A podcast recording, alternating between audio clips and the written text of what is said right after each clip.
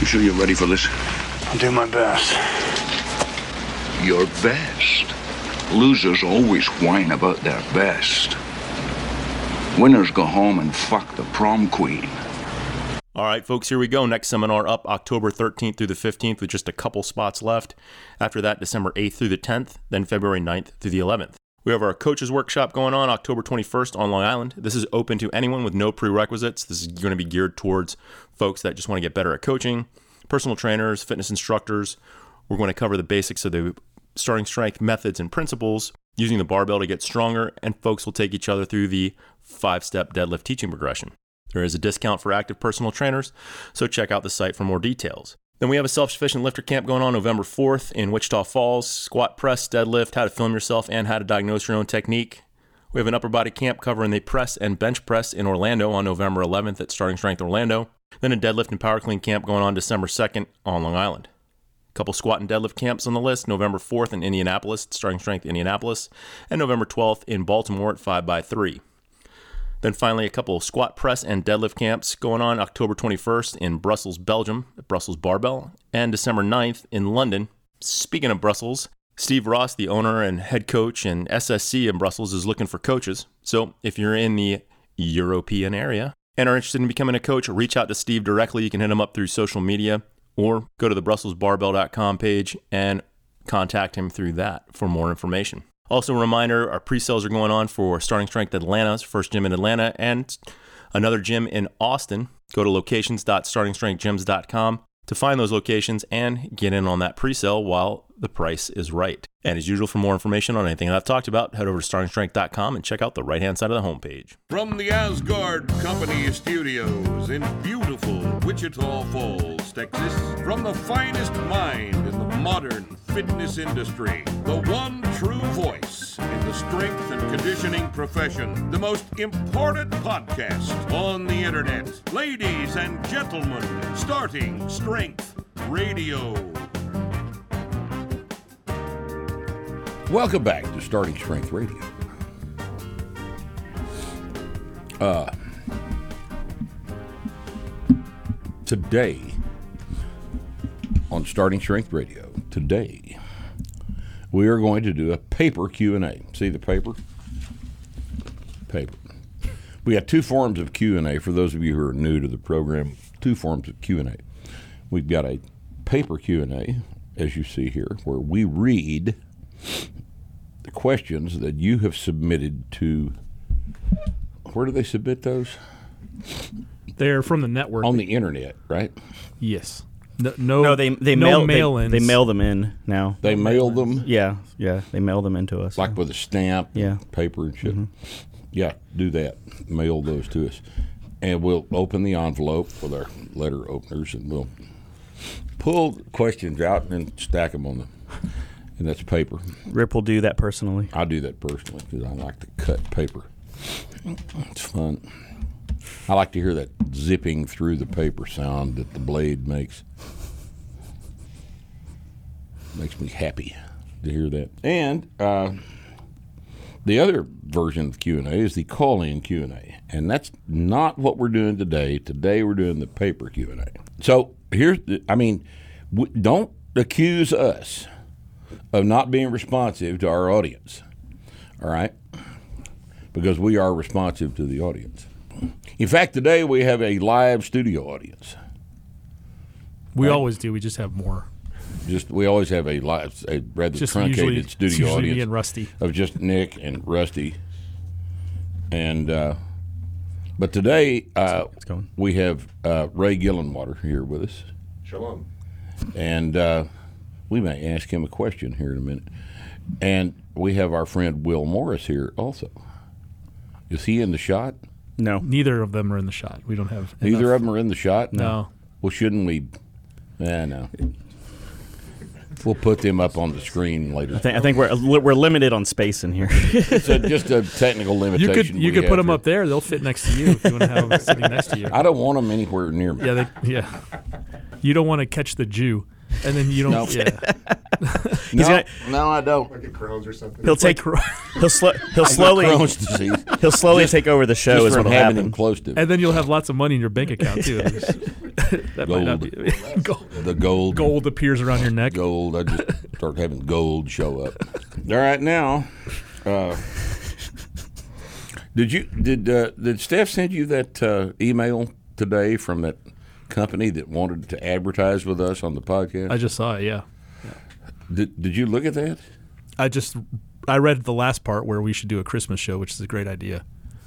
But I didn't read the. I don't. Yeah, I didn't read. It. the I, I'm talking about the product. Yeah, I didn't read it.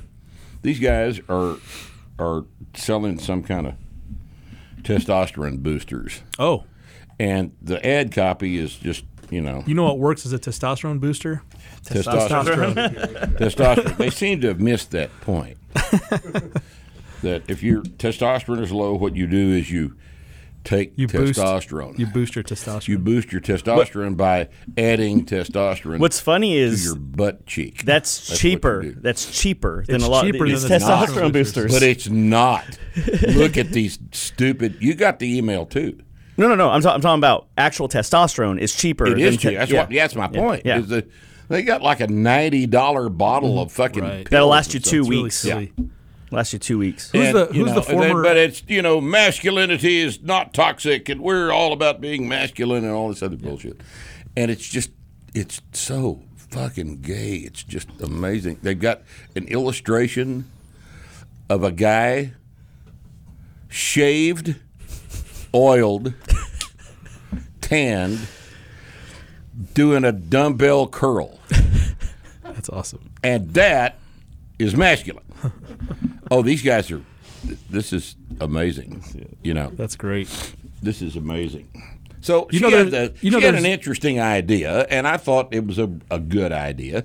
We, you you might have noticed, you, you people who have been watching our podcast for quite some time, we don't have any sponsors. We don't have any sponsors. We don't take paid paid sponsorships. Uh, but what she what she decided would be a good idea to do, and I think this is a good idea, is that we got Christmas coming up, and we might want to talk to you guys about some of the, the ideal products that we like that might be good for you to buy, in addition to the the stuff you've already got, but but our favorite stuff, our favorite stuff, and you know this is this would be a completely different experience for most of you guys since uh, we would never take this testosterone booster dogs yet because it's well, because we're educated past that, and uh, and what we but what we do use is several different kinds of things. So I'm going to talk today. It's hot in here with the live studio audience. Today about something I like in the kitchen. It's called a pigtail. Now, you look up pigtails, and I think these things are available on Amazon. A pigtail is a it's it's got a handle and it's a long piece of steel with a hook at the end of it at 90 degrees to the shaft of the deal. It's a it's a needle sharp hook. And what this is for is cooking. And what you do is you've got a piece of meat in the pan. You can pick that up and turn it over, precisely place it anywhere you want it in the skillet. And it is a neatest ass little deal you've ever seen. Look it up on Amazon, the pigtail. Now we haven't been paid to advertise these, but once you once you get a set of pigtails, there's two in the set. There's a long one which you can use out on the on the on the grill outside, and there's a short one for the for the stove top. You get used to using these things, and you'll throw all the rest of your kitchen tools away. What you need, all you need, is a good commercial spatula and a pigtail. You're doing the whole fucking Christmas show right now. What, what are you doing, man? No, no, no, no, no, no. Look, we're going to have a series of recommendations. Oh, it's a series. I got you. Yes, a series of recommendations. I thought we were these gonna do a. Christmas So we're show. I thought a whole another show. product next week. Oh, Oh. gotcha. Okay. Got it? Got it now. Is that Yes. clear enough? Thank you. Unless there's a guest, we won't do it in front of a guest. But we've got when we're on doing Q and A's, and you know, sitting around just with us, you know, yucking it up. We're going to talk about things we like. So be thinking of things you like. All right, we're going to talk, and we're not going to be paid to promote these things, but I want you guys to go get a pigtail. If someone wants to pay me to promote something, off of shoot me an email. Somebody, you, you pay what? I said, if someone wants to pay me to advertise something, shoot me an email. Let me ask you a question. Where are you going to promote something? On his At Instagram. the house? I'll start wearing shirts. Yeah, that is the. Yeah, I'm sure that the, the offers are flooding in even as we speak. Did you guys see Rusty from Starting Strength Radio watch wearing our shirt? Wearing our Like, Who the fuck is Rusty? All right. Anyway, back to the pig thing. This thing's cool. All right. So I want you to get a pigtail, and I want you to figure out how to reconcile the fact that you've never had one of these things before with the reality that this is the neatest little device on top of the stove that you have ever used. You'll love it. Pigtail. Get one. All Put right. a blinking sign. Rip was not paid. Not Rip was not paid. Not paid. the pigtail guy. Which is the opposite of everybody else's deal, right?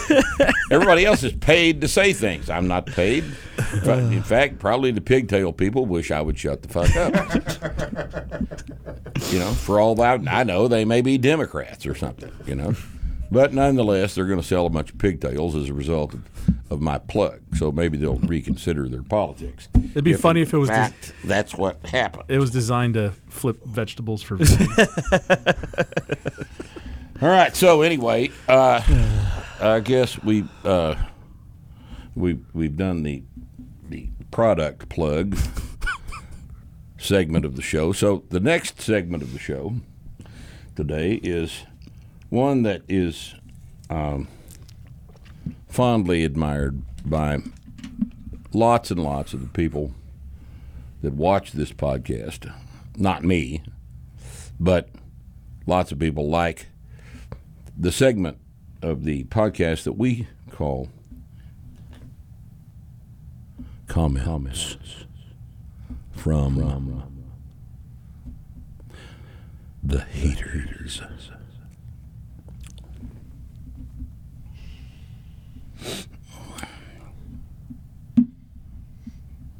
I I don't know why we keep doing this. It just aggravates me.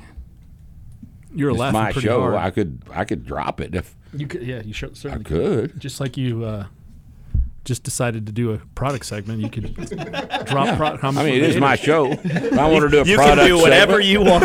if I want to do a product segment and eliminate the comments from the haters, by God, I can do that, can't I?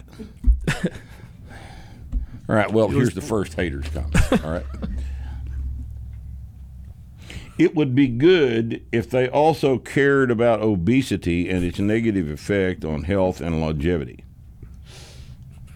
Because, of course, we don't care about obesity. We want everybody to be glommy fat because that's the same That's thing how you as get being strong. That's the only way to get strong. only way to get strong is to be glommy fat. Yeah. And we've always said that, haven't we?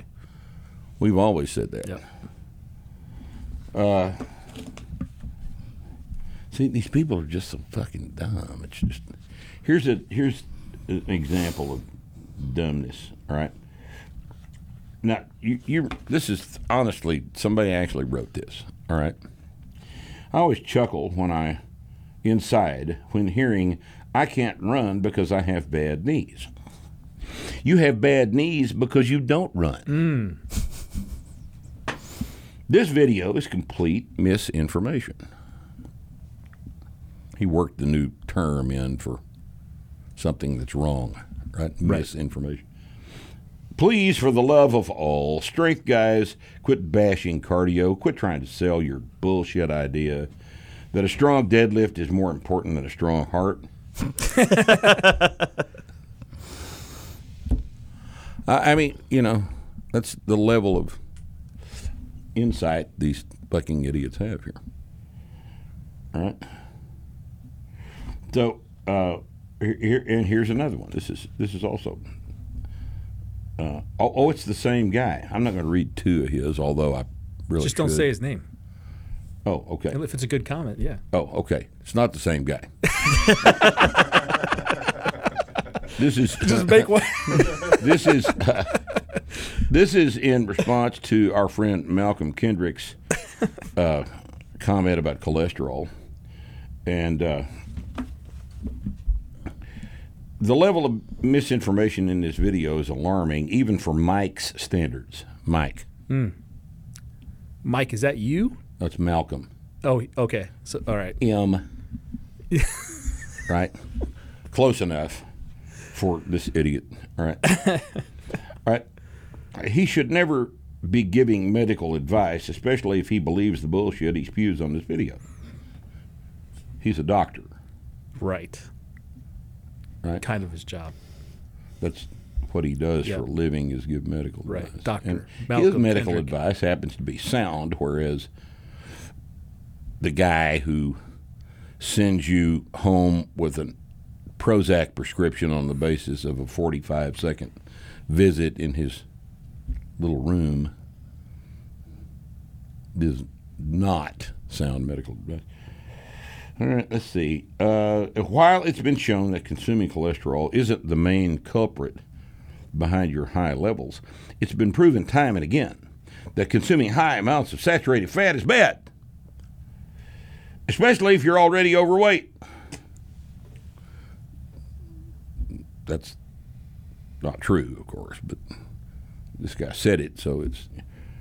And rest assured, high levels of LDL is not a good thing. Please, for the love of all, same same guy, do not get medical advice from anyone on YouTube. Well, you know, it's kind of hard to argue with that. He loves to throw out the misinformation. Mm-hmm.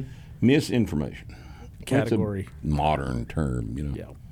I watch this guy for entertainment, as almost every single one of his videos have degree have some degree of bullshit in them. He tells people what they want to hear, which is exactly the opposite of. Oh, anyway, all right. This is a real good one. You don't need a weight room at all. You don't even need much equipment. Just get yourself a big old tractor tire and flip it until you're exhausted, and you'll be real world stronger and faster than the vast majority of people in the gym. Don't do steroids, though. you might not lift as much as some of the squat, deadlifters, and benchers, but you'll whoop their rear ends in a fight All right. if they take steroids. That's a simple And you program. don't. Yeah. Right. Heavy tire flipping is a lot of real world strength and power. It's strength, speed, and cardio all in one. A total full body workout. Everything is involved, even your nervous system, Hmm. which most gym lifting lacks. That's awesome. Man, that's good. You don't even use your nervous system when you lift weights. right? you just leave it at Why home. you just leave it at home? Just fucking leave it in the car. Here.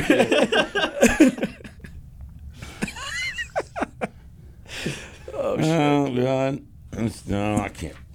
I, I just can't. Man, that's it. awesome. So, all right, I wonder how many tractor tires that guy has in his backyard. I don't know. He just goes out and Flips them. fucking You only need one though. You only need one. You only need one. a tractor tire. You just need one. oh man. Not be a lawn tractor tire for this guy. all right. Here's here. This is responding to my interview with uh, John Welbourn. And, and the clip is outcome versus process training.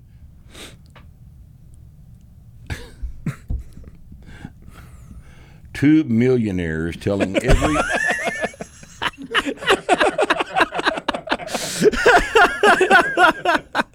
two millionaires telling everyone else not to be driven by outcome.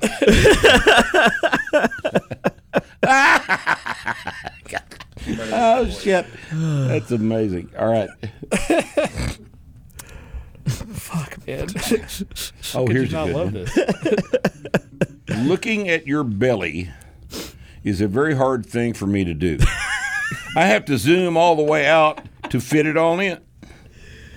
And but what do you do?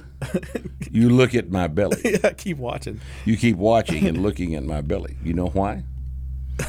Because you want me. That's why. You want me. What does that make you? Makes you normal in 2023, I. Oh no, this this is a really this is this is a keeper here. Only diet ever proven. All right, hold it. It's how to manage your heart health with Dr. Ovadia. Okay, this is this is current, man. This is right up to date here. It's a good episode. Only diet ever proven to prevent and reverse heart disease is a low-fat, plant-based diet. Mm. that. God It's 1982. Oh shit! Look up Ornish and Esselstyn. Never heard of it. Dean Ornish. You never heard of Dean? Of course, Ornish? you have. Everybody's heard of Dean Ornish. Dean Ornish, I think, is dead. yeah, probably of heart disease. of heart disease because he wanted you all he wanted you to do was eat Malt-O-Meal or something all day right they got the before and after angiograms to prove it that the arteries will open back up people on a mediterranean type diet still have heart attacks and strokes just not at the level of people following the standard american diet This guy's a little behind he's uh uh, by a couple of He's a decades. lot behind, is what he is. All right, and here's the last one. Doofus. er, a meme. Er, you are You are er, Er. you're er, you're a meme. you're I mean doofus. That's the reverse hypers. Started strength radio clips. That was a solid batch, man. That's good. Every time I read a batch of these fucking things, I make up my mind to never do it again. And somehow, And yet, Yeah. somehow, yet, the next podcast that we do, I will be reading another batch of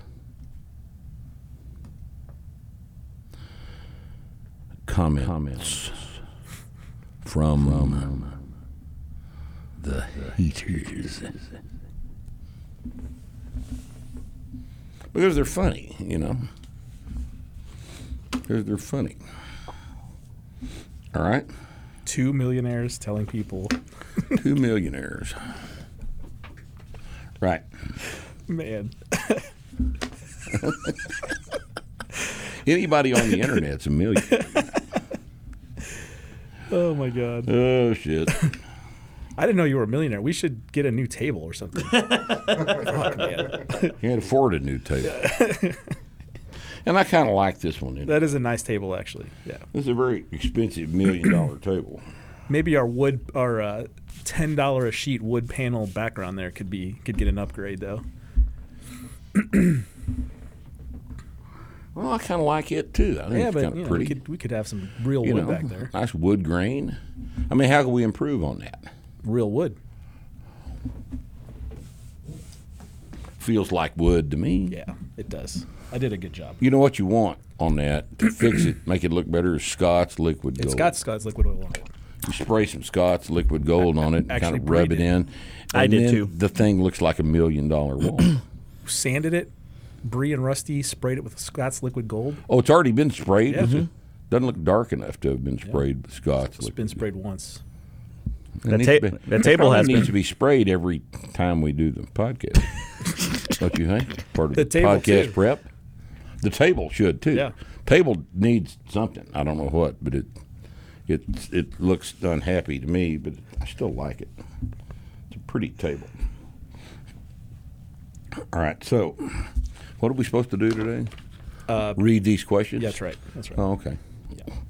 Well, we can do that. No, I'm not going to read that one. All right. All right. Now, uh, honk honk. Ask it, and these are all off the network, right? They are, yeah. These are network subscribers. Correct. Right? Correct. People with skin in the game. Yep. Not not the same batch of people as we recruit comments from the haters from. Well, I don't know, man. Are we getting comments from the haters on the network? Oh no, no. I mean, they're not haters if they pay us, right? No. I mean, by definition, they're Exactly. right. So uh, these are from the network, though. So with you know people that are antied up, we kind of take them a little more seriously. Because here at the Aasgaard Company, we're about nothing but the money. Exactly. That's how you become a That's why we have all these paid advertisements that we pepper the audience with Right. through every one of our podcasts. Right? Yep. You ever watch the podcast and the, there's like five commercials in the damn thing? Oh, sure, all of them. Yeah. That's just, you know, I understand you got to make money, but goddamn, that's irritating. It really is. I mean, nothing's more irritating than watching a video on YouTube and have those criminal bastards insert an ad right into the middle of a word that the guy you're listening to is talking about. Yeah, it's pretty terrible. Oh, it's terrible. Okay. Rip, please discuss how gay sumo style deadlifts are and why one should or shouldn't do them. The bulk of the power lifters at my gym use them and get mad when I ask them what their regular style deadlift numbers are. I suspect this is because they know deep down they're cheating and look gay while doing it. Okay. Well, I mean, it's a, the sumo deadlift is a way to uh, take advantage of an omission in the rules. So these things started back in the 80s, in the early 80s. And uh, one of the first guys to, to do this was Mike Bridges. And I remember when, you know, back then uh, the only source for information we had was the Powerlifting USA magazine. And, uh, you know, we saw a, a big deadlift uh, pulled by Bridges at 181, and it was up 700s. Because the the guys that wrote the deadlift rules had not bothered to stipulate. He pulled it sumo. Yeah, he pulled Okay, it sumo. yeah, yeah. First first time we'd ever seen a big deadlift pulled sumo because. And, and it, the advantage, obviously, is that you don't have to pull it as far because you're creating artificially short legs with the angle of the feet, angle of the legs coming out of the pelvis, artificially short legs, which shortened the moment arm between the hips and the barbell, and cut the range of motion of the pull off several inches. And uh, I mean, if, if you paid any attention to this at all, you have seen the videos on YouTube of the the girls in the 114 pound weight class pulling the deadlift about an inch and a half with a uh, with a sumo stance. Now that's not a deadlift. That's not a deadlift. Deadlift is picking the bar up off the ground and locking it out at the top. And if one and a half inches is your lockout, then you've figured out how to to manipulate the rules, and it and you've made a mockery of the of the actual lift itself. But you know nobody's not got that stipulated in their rules except us and our strength lifting, where your feet must be inside your hands. So it was, you know, this started a long time ago in response to an omission in the rules and what should have happened at the first meet, where some guy pulled this little stunt. What should have happened is Monday morning, the rules committee of the IPF should have convened, and they should have stipulated to the stance being inside the grip on the bar, and that would have fixed it. I wonder what the judges thought at the meet. they they They probably guy did. came out. They scrambled around and looked into. They probably stopped for a minute, Looked in the rules. looked in the rules book, and said, "I don't know." And then just like, well, it's not in there. I guess it's It's not illegal. Yeah. I guess he can do it. Well, then what they should have done was brought this up Monday morning, and this should have been fixed right then, but it wasn't. Right. because as we've observed many times, power lifters are just not that bright. You know, Or they probably thought that's pretty cool. I'm going to try that. well, they might have thought that. Yeah. But if they were, you know, thinking clearly, they which they obviously weren't, they would have said that they would have realized right then this creates a lot more problems than it solves. In fact, what problems did it solve? That guy didn't win, right? But I'll I'll I'll ask you to remember a very very important fact. All right, the heaviest deadlifts that have ever been performed in a meet. The heaviest, all the thousand pound deadlifts that have ever been performed in a meet were performed conventional, not sumo. Right? And this is not uh, it's not arguable. Right now, why we don't use them is because we're not power lifters. What we're using the deadlift for is to make you stronger. And we don't make you stronger by figuring out a way to reduce the range of motion of the pull. That's why we use the power clean instead of squat clean for our explosive movement. Um, yeah, well, that's you know this is this is one of the most popular misconceptions about why why does starting strength not have anybody in the IPF worlds? Well, because we're Well, not power lifters. Well, we do. We do have people in the IPF worlds. well, we have people who have used our material in the IPF worlds. so we don't send athletes to powerlifting meets because that's not what we do. We train powerlifters' moms to make them stronger, and then we'll let the mom instruct the little boy about how to how to get stronger the correct way, because that's her job, not ours. Okay, but uh, you know, sumo is not a. But every high school football coach in the whole entire world is required to have their kids do sumo deadlifts without having even thought about what the hell they're doing. You know, it's a it's a problem. It's a pretty good problem, but you know we can't fix that. We can't be responsible for everybody's fuck ups.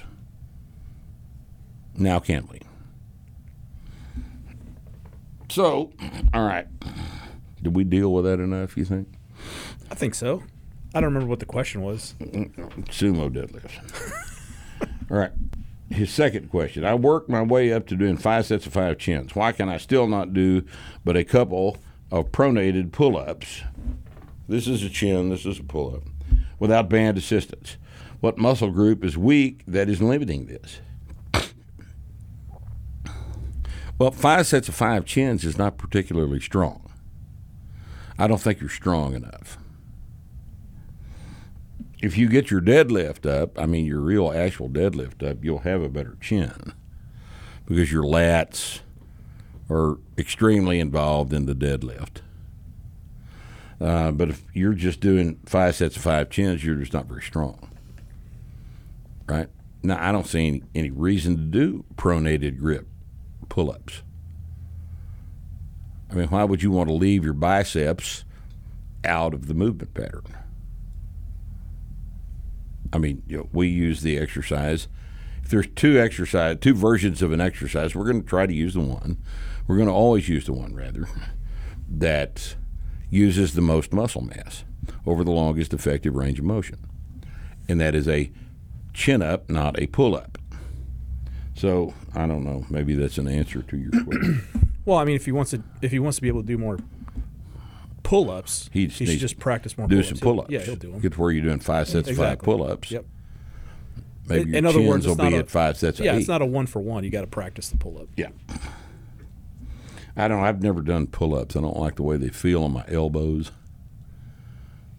And I, you know, these massive biceps I've got, massive, Damn.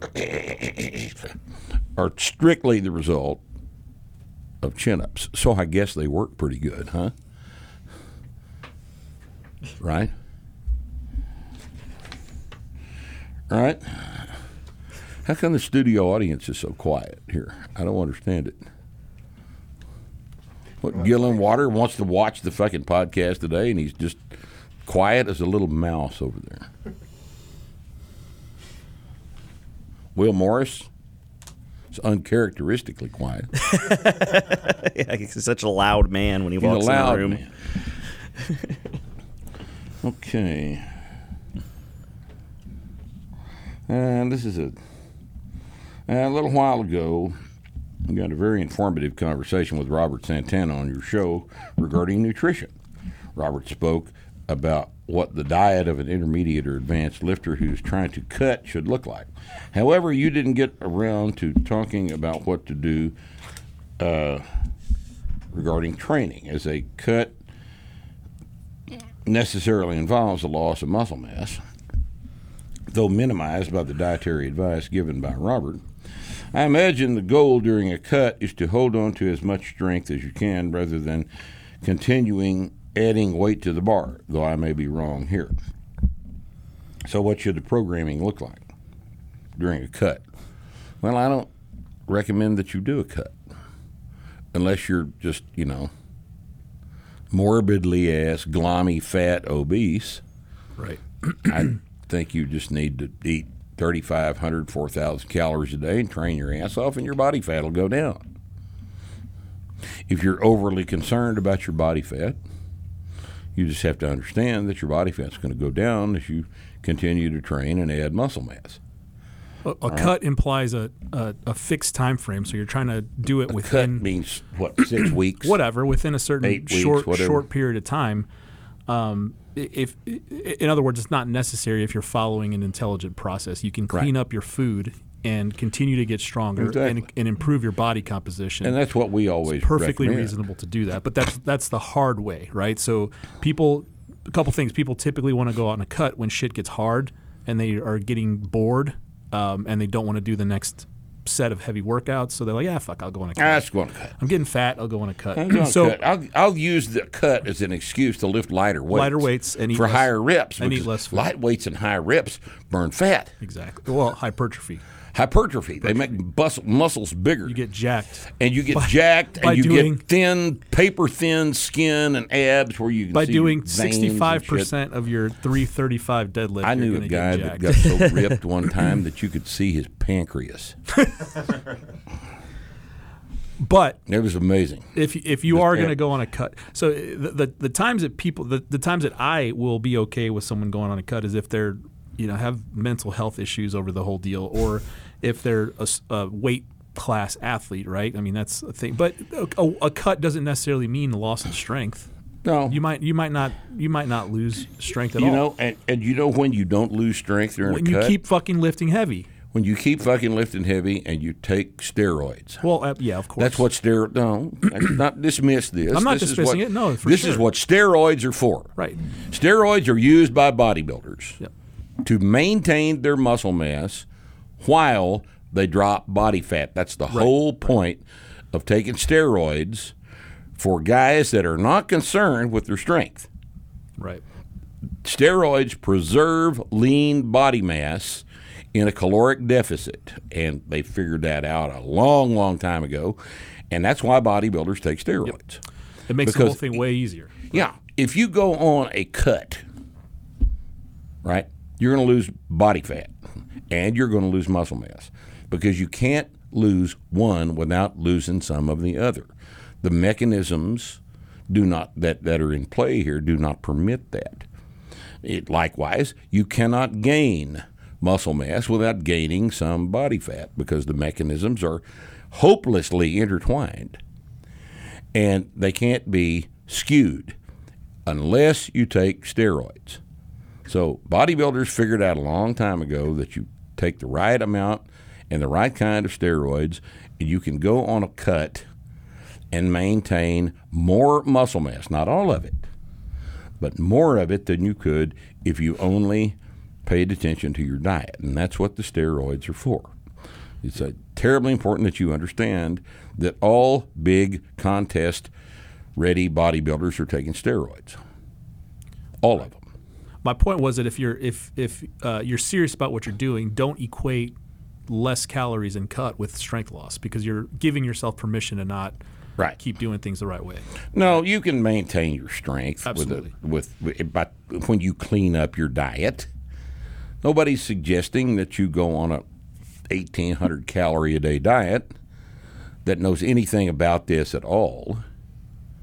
But you can go from 4500 calories a day just eating whatever you want to eat to 3800 calories a day and not lose any strength. Right. You know, you just cut out the sugar, cut out the stuff that turns to sugar, and you will lose body fat and maintain your strength. Right? Oh, bodybuilding. They put a lot of uh, misconceptions into this, into what we do, haven't they? Right. Lots and lots of misconceptions. Okay. All right, here's an interesting question. I'm in Australia, and one of the options for TRT in Australia is testosterone undecanoate. This is administered with two initial injections, four weeks apart, and then once every 10 weeks. From what? What is it again? Two, one an initial injection. It, all right, Yeah, it's two, this- two initial injections, then it's it's got a half life of I think of twelve weeks, and so they inject it every ten weeks. So apparently, undecanoate's a real long half-life salt of testosterone. This is administered with two initial injections, four weeks apart, and then every ten weeks. Hmm. Okay. From what I can make out online, it is not a popular option in the U.S. as it needs to be administered by certain healthcare providers' facilities, as you have to be monitored monitored for side effect after administration. Fucking Australia, man. Is it like really expensive or something? What the bunch hell of is it? fucking weirdos. What's the advantage Australia. of that? I don't. It's the government controls. Of course, right. That's the advantage Yeah. of it. Is the government remains in control of every aspect of your Australian existence. They started off so for well. side effects. They did. They started off so well as an awesome penal colony. Yeah, they should have stayed a penal colony. Yeah. Well, it- really, they have. That's a great point. Right. I'm interested in its efficacy and ability to maintain stable levels as opposed to injecting every few days.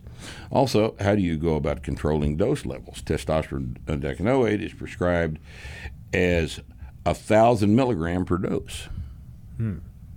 Any information to be appreciated, and trying to work out which way to proceed. Well, here we use testosterone cypionate. In Europe, they use a relatively equivalent salt of testosterone called enanthate. Both of those, uh, you know, they behave pretty similarly. Uh, cypionate uh, serum levels peak in about 24 to 36 hours and then slowly fall away. So that if you inject every four, five, six days, and I go once every seven days because I'm lazy. You know, I just don't care that much. I'm getting some testosterone, and you know, I go, you know, every uh, once a week's what I end up doing. Uh, and but once every six weeks. No, is that what he said? Uh, ten weeks. No, 10 no. weeks. It's every ten weeks. Ten weeks. They do the same thing in South Korea. You Ten slide weeks. over to that mic, Will. Oh, sorry. Ten weeks. I'm not. I'm not so opposed to, you know, administering an injection that I waited ten weeks to do it. That's that seems kind of dumb to me. And why do you have to be monitored? I wonder because of the Oh, dose. because No, par- it's just, it's just it's the standard standard medical monitoring, but in Australia they just keep it much more tightly controlled. And so what I would say, well, because that- it's Australia. because it's Australia, and then the Right. the other point here is that you just don't have an option. That's the only thing that you're going to be able to get in Australia. Yeah, if they don't, uh, if they don't have cypionate in Australia, right. Yeah, it's kind of a kind of a moot point that they have. And that's all they manufacture. That's, that's all that you're going to be able to get in Australia. Right. Same same thing in Korea. That's the only thing that the uh, the physicians can prescribe there. Well, I don't know why I would wait ten weeks. You Well, know, they're all administered in a physician's office. Right? Yeah, they don't they don't send it home with a patient for them to inject it themselves. It's all done in the office, and so So I guess you don't want to go to the doctor more than once every ten weeks, and that makes sense. Which just, but so what you end up with is essentially you don't have any TRT in Australia. Explains a lot. You know, explains their prime minister for damn sure. But and it's a it's uh, a nationalized healthcare system, and so that that suits the government's needs. whatever well. suits the government's needs is what you're going to get in Australia. If you don't like that, move. Right. Sorry, you know, if they'll allow you. if they'll allow you to move. I don't think you can. What they need is a hot revolution down there. Yeah, that's what they need. They gave up their guns. Yeah. Yeah, they they really Yeah, what are they gonna can't use? conduct a hot revolution, can they? They were proud of it too. They fucked up. Yeah, yeah. Here, take our guns. No, you're right. If there aren't any guns, no one can be shot, right? Because if we all give up our guns, nobody will have guns. Nobody will be shot, right? What about if you need shooting? Some people need to be shot. Do you not understand that? I mean, no, they don't. All right. Anyway. All right. Eric Schexnader says, I love my double ply Dominion strength belt, but when I use it for power cleans, it always seems to get in the way. Bar typically hits the buckle and either turns right back around and hits the floor or slows down significantly, forcing me to drop much lower below the bar to catch it rather awkwardly. Am I doing something wrong? Yes, sir. Yes. You're using a double ply belt for power cleans. All right, a double ply belt is stiffer than a single ply belt, and the part of the belt, the tongue of the belt that sticks out from the buckle that's not under tension, sticks further out in front of you. You hadn't figured this out, Eric. This isn't complicated. All right you, a single ply belt lays closer, the tongue of the belt lays closer to your belly than a double ply belt because it's more flexible and it's thinner. All right? Now, if you can't afford a single ply belt, take the double ply belt and turn it around so that the buckle is in the back and nothing will be in the way. You Uh, ever seen that done, Eric? Or um, switch to a neoprene belt. I mean, the fact of the matter is your clean is a- sub sub maximal. Velcro belt? Yeah, Velcro belt. you Um, can do a it- Velcro belt; they lay flat, and it's a sub maximal pull. so you don't need as much. you don't need as much support, No. but just just put the belt on, turn it around, get somebody else to put put it in the hole it needs to be behind you. You know, get some help, and you'll be fine. Or spring for a single ply belt. You won't have any trouble with a single ply belt. Okay. All right, Mr. Rip. Here, Chris Gomez asked me, Mr. Rip, when it comes to gambling, do you believe the house always wins? Well, Depends if you're they want to stay, right? ha- if they want to stay the house, they do. Right? Yeah. That's how it's set up. I mean, is there another way to do it? Yeah, I guess it depends where you're gambling, but if you're going somewhere to gamble, yes, of course, The house always wins. of course. Yeah. This is two stupid questions in a row. Just absolutely amazing. Vegas wouldn't Why exist. Why would the house Yeah. not always win? Why get- would you always win? I guess if you're playing poker, it's not really the house, though, right? You're just playing against other the everybody else. But there's no other game where you're not betting against the house. And House always wins. If the house doesn't always win, the there house wouldn't goes away. one. Yeah, there wouldn't be one. The house goes away. The house has to close, Right. right? And who would invest in a house that didn't always win? Yeah. I don't know. I don't gamble. I don't Either. gamble. I, I can't stand it. Can't stand the idea of it. I just don't gamble. I remember gambling. I remember clearly last time I gambled. All right. We were at lunch. I was up on the side of a hill in Colorado. We'd stopped the horses and we were eating lunch, and everybody's kind of sitting around. And we somebody had a deck of cards, and we playing a game called Pass the Trash. And uh, I lost twenty five cents. I lost a quarter. Is that a card game? Yeah, it's a oh, card game. All right. and it pissed me off. Real bad. Pissed me off. Just a quarter pissed me off. You've And never played. You've never played a slot machine or anything like that. Oh no. Never? Oh God, no, no. That- that's I'm not that do I how stupid do I look? That's how you become a millionaire, I guess. oh yeah, right. right. They're all millionaires. All these little old wizened sixty eight year old women smoking Oh, it's bad. and putting yeah. quarters in slot machines. Man, when I lived how in- wealthy they are. When I lived know? in Reno, you know, the, all the, the casinos have great food. You know, so I'm yeah, serious. they Yeah, no, always they they, do. They always do. do have so you, food. you go to the casinos and you're walking through at lunchtime. Just it's all old people in their sweatpants, you know, playing off their retirements on the slot machines. It's Yeah. really sad. yeah. I think Oh, I know casinos. it's just nauseating. oh I- man, I think casinos are cool as hell. Like it, the the way they they're run and all that kind of stuff. But it's uh yeah, it's uh it's predatory. It is a racket. Yeah. It's a it's a racket. It's designed to they, they feed off of stupid people. Sure, for sure. Poor old socially awkward, inept, stupid people who have no other way to interact with the universe than to gamble. And I I just, you know, no, I'm not going to do that. I I hadn't gambled at all. I've never played a slot machine or any kind of a game at a casino. Haven't done that. Hell, I, you know, we were up on the side of a mountain.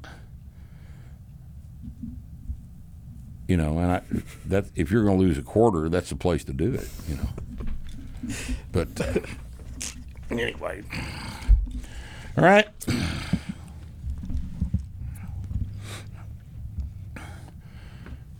This is an interesting question. What's the stance on which you've most dramatically, drastically had to change your mind at some point? What evidence or argument persuaded you? Well,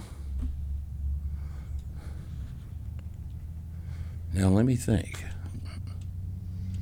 I mean, the whole damn thing. We I change my mind about something every month.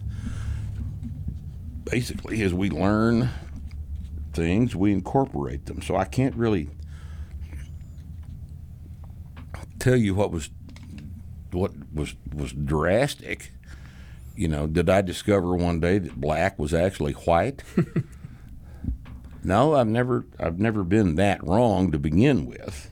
The only thing you might be able to point to is the uh, first edition versus second edition bar path in the clean. Yeah, now that's a real good point. That's know- right. The bar path in the else. clean was a was wrong in the first edition. Yeah. It was just absolutely wrong, and I'm I'm glad that thing didn't sell that many copies because that was that was a completely wrong ass idea. And the the idea about the bar path in the clean has evolved over time. And I mean, I, even in the second edition, we were saying that the bar path in the clean was a straight vertical line. And it can't be a straight vertical line. Uh, it was pointed out to me that the uh, the bar path in a clean is going to have some loop from the contact point on the thigh at the second pull to the rack. There's going to be a loop. It's unavoidable. And I hadn't thought about that before, and that was that's absolutely correct. You cannot pull a barbell up from the second pull on the middle of the thigh in a straight line. Now you want it as straight and vertical as possible, but there will be a loop in that part of the bar path due to the fact that you are leaning back and reacting your body's mass against the mass of the barbell in your hands. And if that happens and you lean back, the amount of reaction is between your body's mass and the mass on the bar is going to carry the bar some amount forward. Now it has to be kept to a minimum. But a vertical bar path is impossible. And that's not what happens. And so, yeah, I was completely ass wrong about that. That's a that's probably a good example of you know, thinking about this in steps over the years. Uh, yeah, there's probably several examples of that we could we could cite. When you corrected that, was it just a aha moment, or yeah? No, he the guy pointed this out in a in a seminar one afternoon, and uh, and I said, yeah, no, no, I see your point there. That's absolutely right. This is this vertical thing's wrong. Can't be vertical. You'd like for it to be vertical because vertical would be the least inefficiency, but it can't be absolutely vertical because of the mechanism that gets it from second pull to the rack on the shoulders.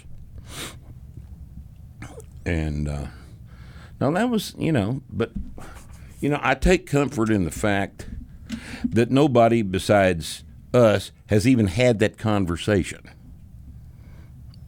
You know, I mean, there's a lot of stuff that we have talked about over the years that nobody has even, didn't even occurred to anybody else to talk about.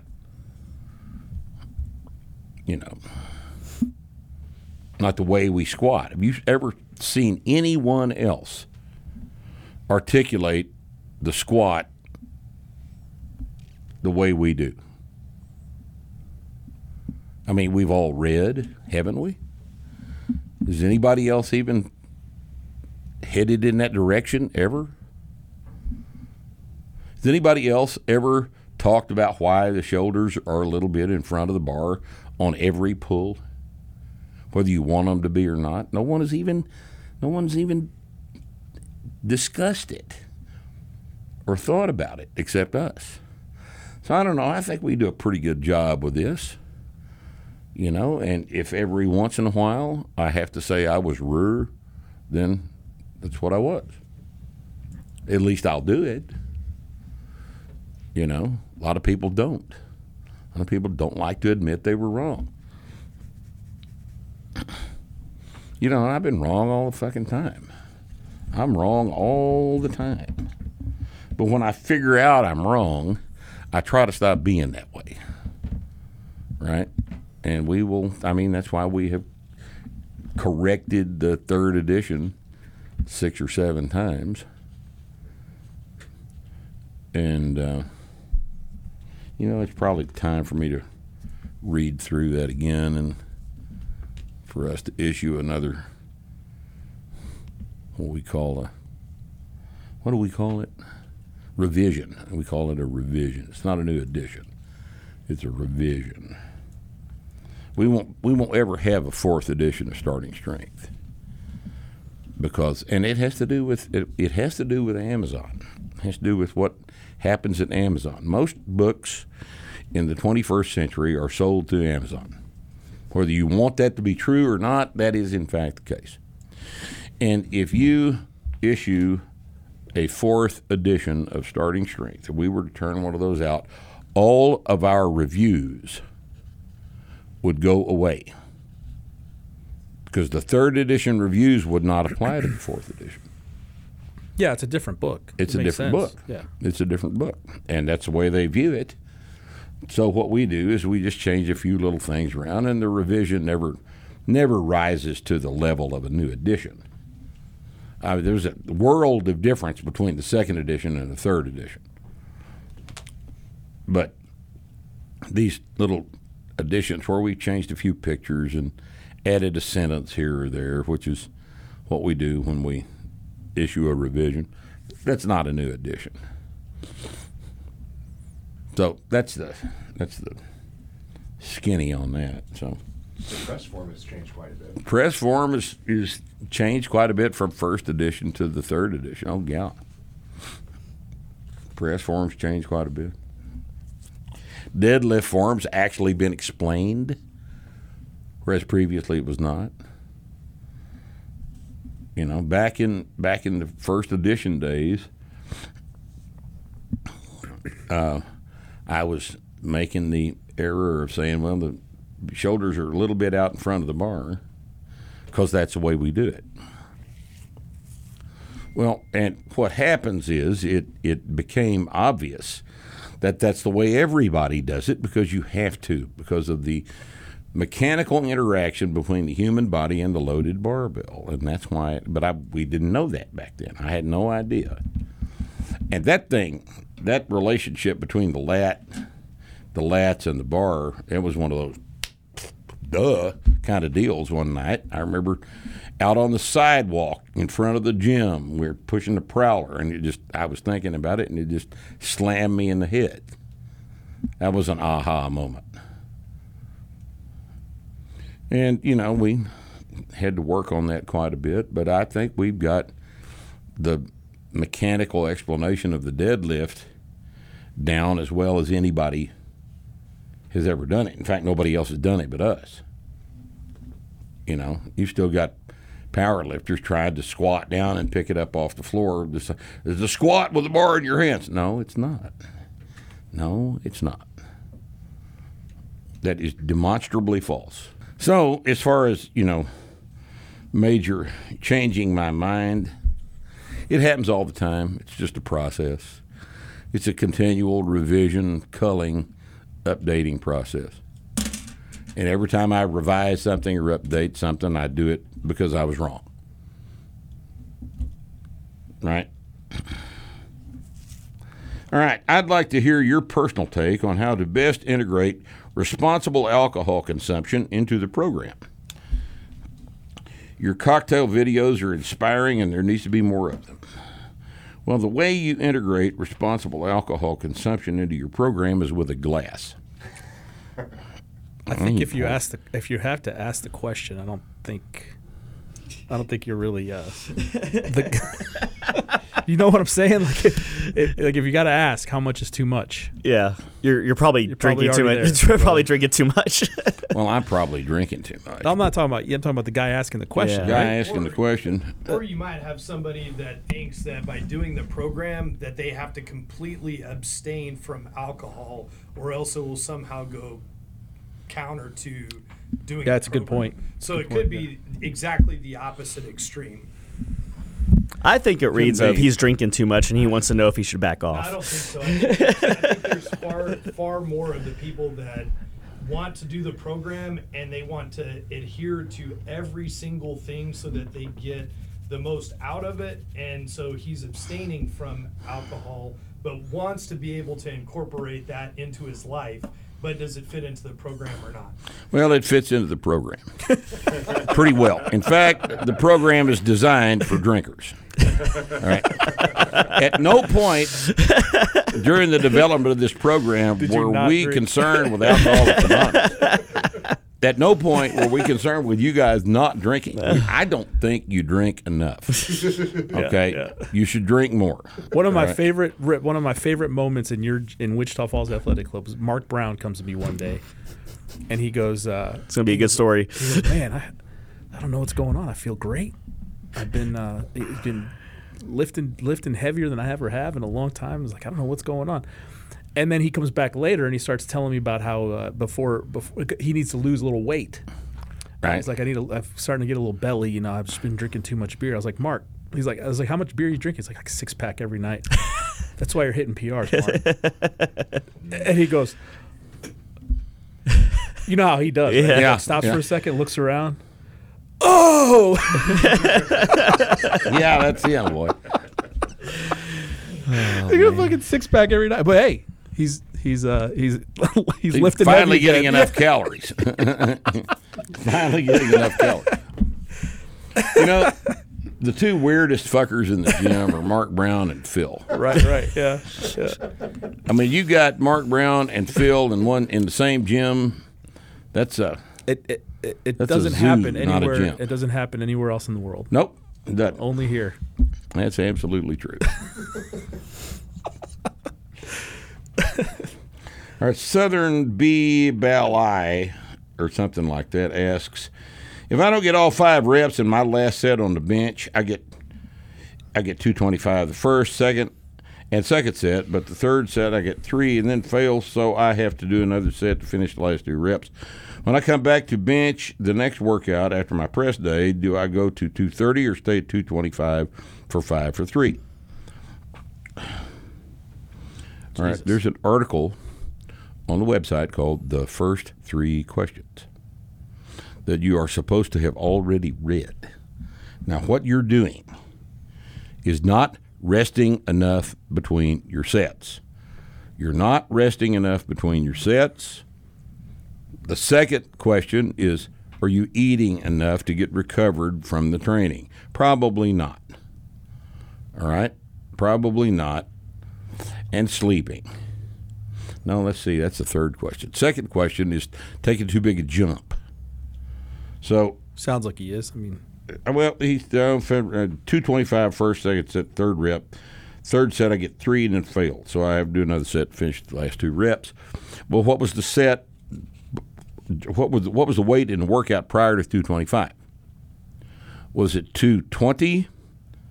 Was it 215? Something stupid like that? Did you take a 10 pound jump?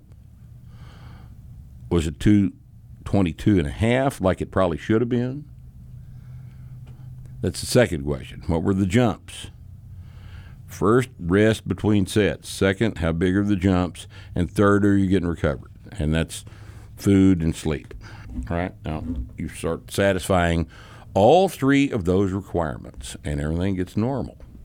But the first thing you ask for a question like that is which of these three things am I not satisfying in, in my training?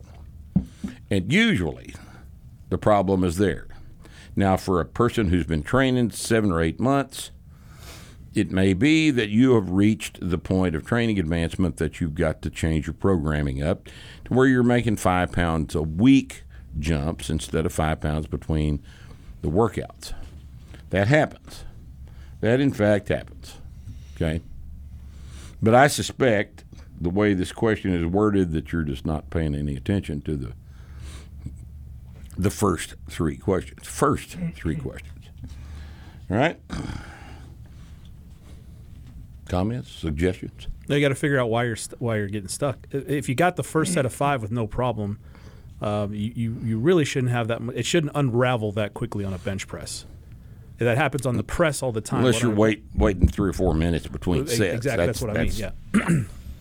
Then yeah, you're gonna miss you're gonna miss the last set if you do that. I've seen it plenty of times where people are just kind of passive about the weight increases. Yeah. That they think that just because you follow what the program says you're going to do, that you can be passive about everything else in your life and you're just going to continue to pile weight on the bar. Mm-hmm. And so that's what the first three questions are for. You have Exactly. To, you have to create the environment to be able to continue to add five pounds, or else you're going to stall. All right. That's why I tell every everybody with my clients coming to the gym. That's the easy part. Getting under a bar is the easy part. It's all this shit you're doing. All the other shit after. that, that that accounts for the rest of the week. exactly, week. exactly. The rest of the week. You know, my, my problem is eating enough. That's that's Yep. all, that's hard for me, and it shows every single time I don't eat enough and I'm trying to PR. I never had any trouble with eating enough. Nope, me either. Me and me and Will were talking about that. I told Uh-huh. Will that's my that's my weakest point. I can I can get enough sleep. You know, I I'm can so just eat enough. so sad that Bonanza closed. Bonanza. Shit, man. We used to go there all the time when I was little. oh man. That's the like buffet steakhouse thing, right? Yeah. S- Steakhouse. yeah. Like Ponderosa. was there Ponderosa here? No. Okay, it was same deal. Ever had a Ponderosa? All you could eat place that had, you know, Shitty steaks. buffet. They Yeah. at one time they had pretty good steak Did they? there. Those kind of places are where you have to learn to go if you're trying to get big, because uh, a, lot of times it's not practical to eat five times a day. You just can't do it. You're busy. You're working, whatever the hell you're doing. So when you eat a meal, one of those meals is going to have to be uh, 3,500 calories, Damn. and that's how you do it. On that on that last question, shouldn't the uh, a fourth question be, do you know how to perform the lift?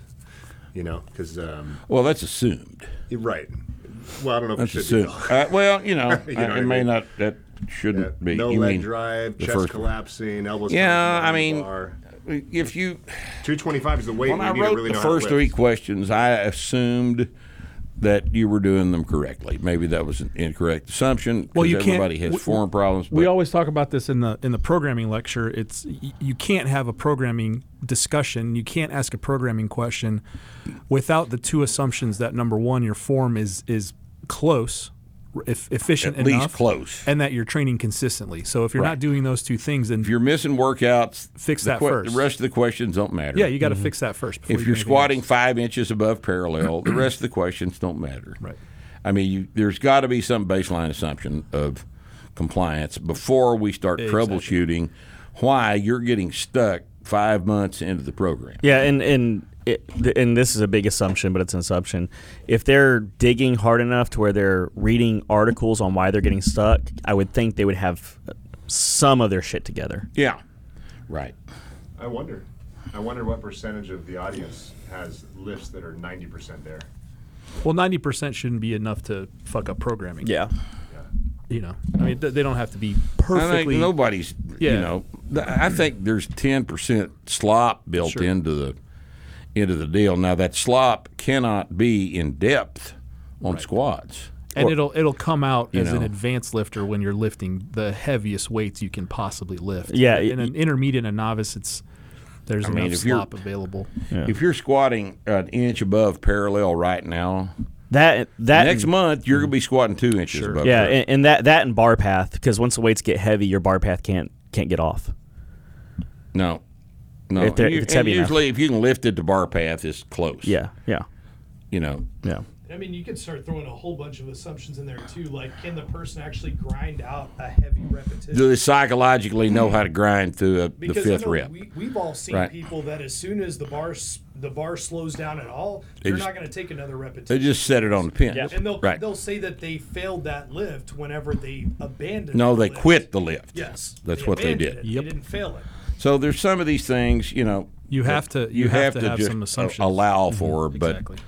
the when I wrote the first three questions, you know, the what I what I and what I still see most frequently is you're not taking enough time between the sets.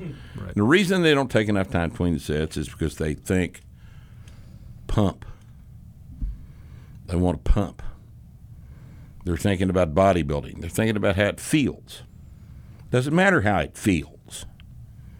What matters is did it go? See, now we're back to RPE bullshit. Right? Your subjective feelings are irrelevant. Did you get the fifth rep? That's the only thing we're concerned about is did you get the fifth rep? If it takes you 15 minutes to rest between the second and third set to get the fifth rep, then that's what you do. Because we're looking for data, not your happiness, not subjective perception of wonderfulness. We're looking for data, and data is did the fifth rep go? You don't try it, you don't know whether the fifth rep, fifth rep went. You got no data, right? And uh, the other stuff, I mean, some of this you just have to. It's got to trust them. Yeah, if somebody if And somebody if you can't trust them, that's where coaching comes from. Well, exactly right. Asks me if they can do a programming consultation, and, pe- and coaches will do this all the time. They'll just get on a call with somebody and just go over their program and tell them, uh, tell them what to do and what not to do. But that's that's bullshit. Uh, anytime I do a programming consultation with somebody, I have to see their lifts. I, I got to see it. I got to see you cannot do a programming consultation because if your lifts are all fucked in- up, we need to stop. oh, You, Yeah. yeah. the programming's not your problem. You Programming's not the problem. Yeah. Your your your technical Sure. execution's the problem. That's got to be that's got to be first. Yeah, but I'm not looking at it and saying, oh, you know, that, that I'm not looking for for precise technical execution. I'm looking that they're close enough, and then we can talk about your programming question. Once I'm confident that you're not screwing, th- that you're not leaving tens of pounds off the bar Right. by starting your deadlift with your ass too low or or squatting high or too Right. deep or something like that, you know. So, but yeah, that's the right way to do it. But when somebody asks a question in this format, you just got to assume, we got to assume that uh, that form is okay, that they're actually training. They're probably not, to your point, but you know. what else can you do? Well, all right. I decided I didn't want to read the last question I had there. I think that last question was productive, though. I don't think so. You don't think it was productive? I read it. You didn't. No, no, no, no, no. The Oh, last, question one we addressed. Oh, yeah, yeah. Well, yeah, that's certainly good. Let's let's let's end on a high note. All right, that's that's what I. That was basically what I thought. You know, this was a good place to, to just shut the fuck up uh. and let everybody go back to what they were doing before they started the podcast today. So I'd like to thank our studio audience, Yeah, it was fun our with those live guys. Yeah. studio audience, It's fun with more people here. uh, Dr. Morris and uh, Mr. Gillenwater, who didn't get asked a question today because I didn't have anything ready. I think I've talked about all the Jewish stuff I know about. It's cheaper for you this way. So. Probably is. Usually is to. It's cheaper to not deal with Jews. That's true. so, you keep hmm. that in mind, you people watching the podcast, and we'll see you next time here on Starting Strength Radio.